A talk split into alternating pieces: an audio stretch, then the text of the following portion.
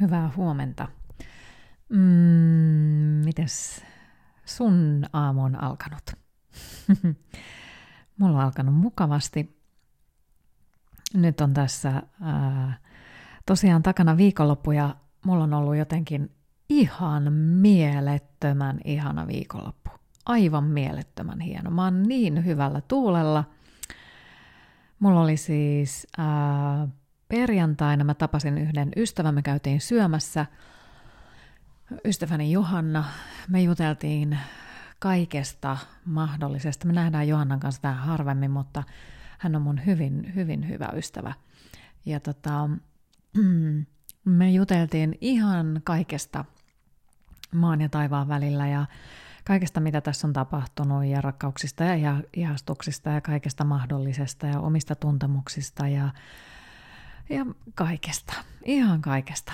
Ja käytiin syömässä ja, ja tota, sitten tultiin kotiin nukkumaan ja lauantaina mulla oli aivan ihana aamu, pitkä pitkä aamu. Join paljon kahvia ja sitten kirjoittelin mun päiväkirjaa siihen salaiseen, mihin, mistä mä kerron sulle niitä, niitä mun päiväkirjan salaisuuksia. No joo, ehkä mä koitan pitää itseni nyt vähän hiljaisena, että mä en ihan kaikkea paljasta, vaikka kerroin niistä mun hääunelmista siellä viime viikolla. Ei se mitään. Ähm, Mutta kirjoittelin tosiaan sitä aamupäiväkirjaa. Mä kirjoitan sinne kiitollisuutta, mutta sitten mä kirjoitan paljon niitä unelmia ja toiveita. Ja sitten tosiaan niin kun, Mm, vähän ehkä, niin kuin mä sanoin tuossa aikaisemmassa podcastissa yhdessä, että jotenkin niiden unelmien kautta mä myös näen ja visioin niitä asioita, mitä mä unelmoin ja miksi mä unelmoin niitä ja mitä se tarkoittaa mun elämässä tällä hetkellä. Niin mä ratkaisen niitä tämän hetken ongelmia myös. Se on kyllä mielenkiintoinen tapa, tapa tehdä ja toimia. Se tekee, se tekee tosi hyvää ja se auttaa näkemään myös niin kuin siihen tähän hetkeen. Et mä en niinkään dokumentoi tätä juuri tässä käsillä olevaa hetkeä. No ehkä jonkun verran sitäkin, se vähän riippuu, mutta mulla on niin semmoinen hirveän positiivinen tulevaisuuden vire siinä päiväkirjassa. No joo, sitten lauantaina ää, mulla oli ihan mielettömän hyvä jooga-harjoitushetki.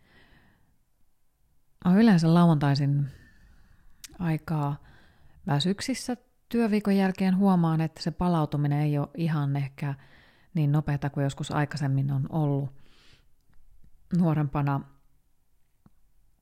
Niin tota, mä oon ihan pikkasen semmonen, mulla on niinku semmoinen tukkonen olo usein lauantaisin kehossa – mutta sitten kun joogaan ja mä teen niin kuin kaikki mahdolliset liikkeet, kierrot ja rutistelen, vääntelen itteeni joka suuntaan ja, ja teen lihasharjoitetta ja muuta, niin sen jälkeen olo on aivan taivaallinen.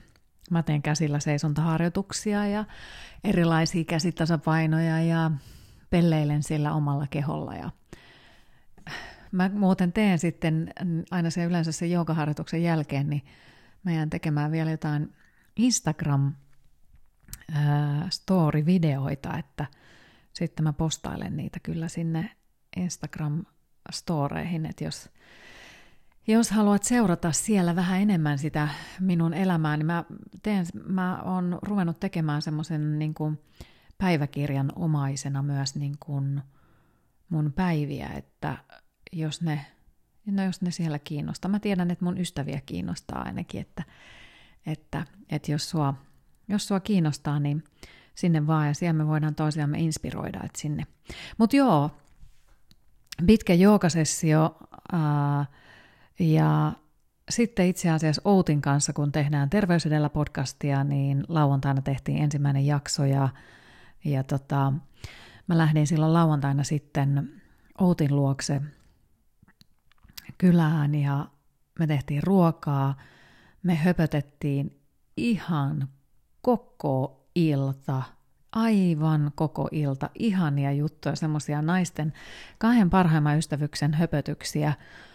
Ihan siis jälleen kerran ihan laidasta laitaan, aivan kaikkea. Ja kello vaan raksuttaa ja raksuttaa ja raksuttaa kohti myöhäistä iltaa ja sitten me tehtiin yhteinen meditaatioharjoitus, laitettiin siellä vähän, vähän kynttilöitä ja pyydettiin vähän näitä meidän henkioppaita siihen paikan päälle. Nyt joku sanoi, että nyt taas se siellä Sannamämmi menee vähän huru, hurun pyllyä siellä mietiskelemään, mitäs juttuja se siellä höpisee. Mutta joo, siis tehtiin kaiken maailman meidän semmoisia niinku magic-juttuja ja, ja tota, vähän semmoisia niinku naisten, naisten juttuja. Se, mitä niin kuin jotkut naiset tekee kaikenlaisia sellaisia asioita, mikä niin kuin kuuluu mun mielestä naisten naisten hömpötyksiä ja se on ihanaa. Se on niin kivaa. Semmoisia, tiedätkö niin kuin horoskooppihommia ja kaikkea. Vähän hömppää. Vaikka ne aina ihan hömppää olekaan. Mm, että kyllähän meillä tuolla se sisäinen viisaus asuu ja sitä sisäistä viisautta me siellä kutsuttiin ja sitä naisen sisäistä viisautta. Mutta joo, ja sitten mm, nyt sunnuntaina, kun satoi vettä, ainakin pääkaupunkiseudulla, niin mä sitten aamusta päätin, että nyt riittää tämä vesisateilu mulle ja, ja mä oon niin toivonut, että mä pääsen spinningiin. Mä tykkään hirveästi spinningistä, niin olin sitten yhteydessä tonne kuntosalille ja, ja tota, varasin tunnin spinning-tunnille, semmoiseen trip tuntiin. Trip on semmoinen äh, spinning-sali, jossa, jossa on, se on kuin elokuvateatteri ja sitten siellä on iso, iso kangas ja siinä kankaalla menee koko aika ähm, ähm, ihan kun sä polkisit jotain tulevaisuuden maantietä jossain tulevaisuuden vuoristossa ja, ja jossain avaruudessa ja siellä avaruusalukset lentää ja sit sä vaan poljet siellä niin kuin tulevaisuuden kaupungin sisällä. Se on, se on ihan aivan huikea, aivan räjähtävän huikea. Mä jäin niin koukkuun siihen aivan taivaalliseen, ihanaan spinning-tuntiin. Mä siis aina on tykännyt spinningistä, mutta se on ollut mulle vähän sellaista liian hektistä, niin nyt mä, mä jäin niin koukkuun siihen aivan täydellisesti niin sunnuntaina sitten illalla tein sen trip-tunnin ja siinä päivällä mä kävin katsomassa mun, mun äitiä ja, ja tota, sitten mun äh, siskon tyttö, joka on kolmevuotias, semmoinen häsläjä. Ja sitten illalla, illalla vielä siellä trip-tunnilla oli sitten mun ystävä Johanna tuli myöskin sinne mukaan ja, ja tota, tämmöinen viikonloppu. Mä olin niin iloinen, sitten eilen illalla vielä tästä kaikesta. Ystävät on jotain niin käsittämätön, se on niin hienoa. Ja toi liikunta on, on jotain niin uskomattoman ihanaa, että mä niin kuin kannustan kaikkia ihmisiä liikkumaan mahdollisimman paljon ja, ja, ja kannustan semmoiseen niin terveelliseen elämään ja, se liikunta on vaan, siitä tulee niin hyvä mieli. Ja, ja tiedäksä mitä mä tein sitten sunnuntai-iltana vielä. Ja, tämä on semmoinen juttu, mitä mä oon nyt vaan niin kuin alkanut tekemään ihan vaan itekseni täällä kotona, koska mä rakastan tanssimista.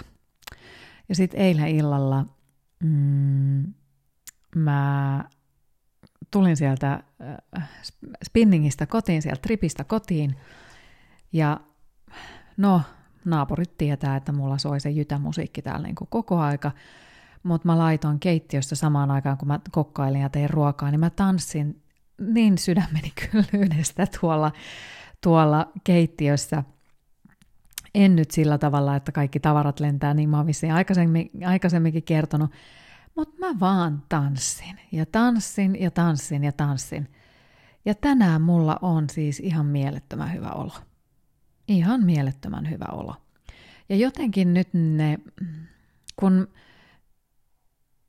mä silloin mietin, kun mä eilen pyörällä menin sitten tuolla vesisateessa sinne spinning-tunnille, niin mä mietin, että mikä se on se elämän tarkoitus. Ja mä itse asiassa en miettinyt tätä ihan yksikseni, vaan mulla oli yksi ystävä, yksi mies, joka on ollut, hän on ollut vähän surullinen ja mä oon viestitellyt hänen kanssaan ja auttanut häntä ajattelemaan asioista positiivisesti. Ja, ja tota, mm, niin hän sitten vaan laittoi mulle, että voi Sanna, että kun sä oot niin ihana ihminen, että mä haluaisin tarjota sulle nyt illallisen ja, ja tota, että kun sä tuot mun elämään aina niin paljon iloa, niin mä laitoin hänelle viestin sitten, että niin, että kun mun mielestä se elämän tarkoitus on olla iloinen ja onnellinen. No onnellinenhan me ei voida koko aika olla, mutta kyllä me voidaan valita asioita, että me voidaan olla vähän iloisempia ja koittaa olla iloisempia ja koittaa löytää niitä asioita elämästä, jotka tekee meille hyvää. Niin kuin jo, jo asioita, tehdä sellaisia asioita, joista me tullaan iloiseksi. Koittaa saada elämään kaiken sen murhenkin keskellä, niin koittaa vaan pystyä tekemään sellaisia asioita, jotka tekee meidät iloiseksi. Tämä on se asia, mitä mä mietin sitten, kun mä olin menossa sinne triptunnille ja sitten mä ihan täysin koukutuin siitä tripistä ja mä tiesin, että tämä on ihanaa. Ja sitten vielä se tanssi siihen päälle. Ja kuinka ihanaa. Kuinka, eihän se, eihän onnellisuus tule sitä kautta, että me jotenkin, että se olisi jotenkin niin kuin mieletön maailman taivaan lahja, vaan se on just niistä pienistä hetkistä, kun me löydetään sitä onnea ja iloa. Ja se iloisuus on tunnetila, joka tuottaa mei, mei, meissä sitä onnen tunnetta. Ja mä oon siihen iloisuuteen halunnut panostaa nyt tässä, sanotaanko viimeisen vuoden aikana tosi paljon, tai ehkä enemmänkin puolen vuoden aikana. Mä oon päättänyt panostaa siihen, että minä haluan tehdä asioita, jotka tekee minut iloiseksi. Mun elämä on ollut niin, sanotaanko, traagista monien, monien vuosien ajan, vaikka mä oonkin positiivinen ihminen. Mutta että mun taustalla on niin paljon sellaisia elämänkolhuja ja ikäviä asioita, että mä haluan panostaa siihen iloon. Ja mä kannustan kaikkia muitakin ihmisiä siihen. Panostakaa iloon. Panosta siihen, että sä teet iloisia asioita. Kaikki semmonen, semmoiset asiat, jotka ei tuota sulle iloa, niin ne on turhia. Jätä ne pois. Niistä ei, ne, ne, ne ei ole hyviä asioita. Ni, niissä, niissä ei ole mitään järkeä. Ei kannata harrastaa semmoisia asioita, jotka ei tuota sulle iloa. Ei kannata oikeasti olla semmoisten ihmisten kanssa tekemisissä, jotka imee sinusta vaan pelkästään energiaa, etkä sä saa siitä mitään takaisin. Toki on eri asia sit auttaa ihmisiä, mutta se, että kyllä ystävyyksienkin tulisi tuottaa iloa, eikä aina sitä, että joku imee sinusta energiaa. Ja monessa muussakin asiassa. Joo, Mä koitin kovasti etsiä täältä netistä jotain ihanaa kirjoitusta ystävyydestä ja ilosta ja niin edelleen. Varmasti löytyy, mutta mä itse asiassa toi tanssi on semmoinen asia, mä löysin Yle Uutisista tämmöisen ää, uutisen siitä, jossa on tehty juttu. Hanna Poikonen on tämän naisen nimi. Hän on tutkinut väitöskirjassaan, kuinka tanssijan aivot kehittyvät. Ja, ja Ylen uutinen on, kertoo sitä, että kaikki liikunta hellii aivoja, mutta yksi saattaa olla ylitse muiden tanssi. Ja tämä artikkeli on tullut ulos vuonna 2018, eli tästä on jo jonkin verran aikaa, että ehkä joku on saattanut tätä lukeakin. Mutta mä luen tämän nyt ihan vaan varmuuden vuoksi sen takia, että jos sä et ole kuullut tästä asiasta ja se tanssi mietityttää ja mä kyllä kannustan siihen tanssin kanssa hullutteluun. Luulisi, että äkkiseltään tanssijalle eksynyt ihminen näyttää koomiselta, mutta mitä vielä? Kokematonkin tanssija kiehtoo katsojaa kuin tulen liekki. Vielä enemmän tanssi vie mukanaan tanssijan itsensä. Tanssijan kuvaillaan pääsevän eräänlaiseen flow-tilaan, jossa hän keskittyy vain hetkessä olemiseen. Siinä varmaan viehättää se, että pää, sydän ja kroppa ovat yhtä.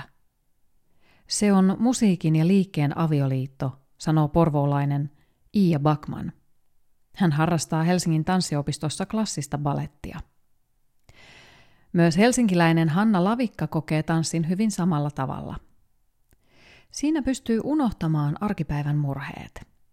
Voi keskittyä vain siihen tanssiin eikä mihinkään muuhun. Perjantaina Helsingin yliopiston lääketieteellisessä tiedekunnassa väittelevä ja itsekin tanssia harrastava Hanna Poikonen on huomannut saman. Siinä suodatetaan pois tarpeettomia liikkeitä, aistiärsykkeitä ja tarpeettomia mielentiloja. Tavallaan keskitytään vain siihen, mikä on siinä hetkessä tärkeää. Miten sitten tiede selittää tanssijan tunnetiloja? Tanssijan aivot reagoivat nopeasti. Poikonen osoittaa tanssin neurotieteen väitöskirjassaan, että musiikin vaikutus näkyy tanssijan aivoissa selvästi. Varsinkin ammattitanssijoiden ääni- ja liikeaivokuoret kehittyvät aivan omalla tavallaan. Tämän vuoksi ammattitanssijan aivot reagoivat musiikkiin nopeammin kuin muusikoiden ja tanssia harrastamattomien aivot. On mahdollista, että tanssiminen aktivoi syviä aivoalueita. Ne hallitsevat muun muassa tunneelämää, muistia ja sosiaalista vuorovaikutusta. Musiikin puolella tällaisia tutkimuksia on tehty ja on havaittu, että musiikin ak- musiikki aktivoi aivojen tunteiden sää- käsittelyyn liittyviä alueita ainutlaatuisella tavalla, Poikonen sanoo. Eikä tanssi aktivoi pelkästään tanssijan aivoja, vaan myös katsoja saa osan hyödystä. Tutkimuksen mukaan tanssi tosin aktivoi lähinnä sellaisten katsojien aivoja, jotka ovat tottuneet seuraamaan tanssia. Tämän vuoksi Poikonen rohkoisee muitakin opettelemaan tanssin katsomista. Jos on sellainen olo, ettei ymmärrä mitään, niin ryhtyy vain katsomaan – ja antaa itsensä oppia tanssin kokemuksen myötä, sanoo Poikonen.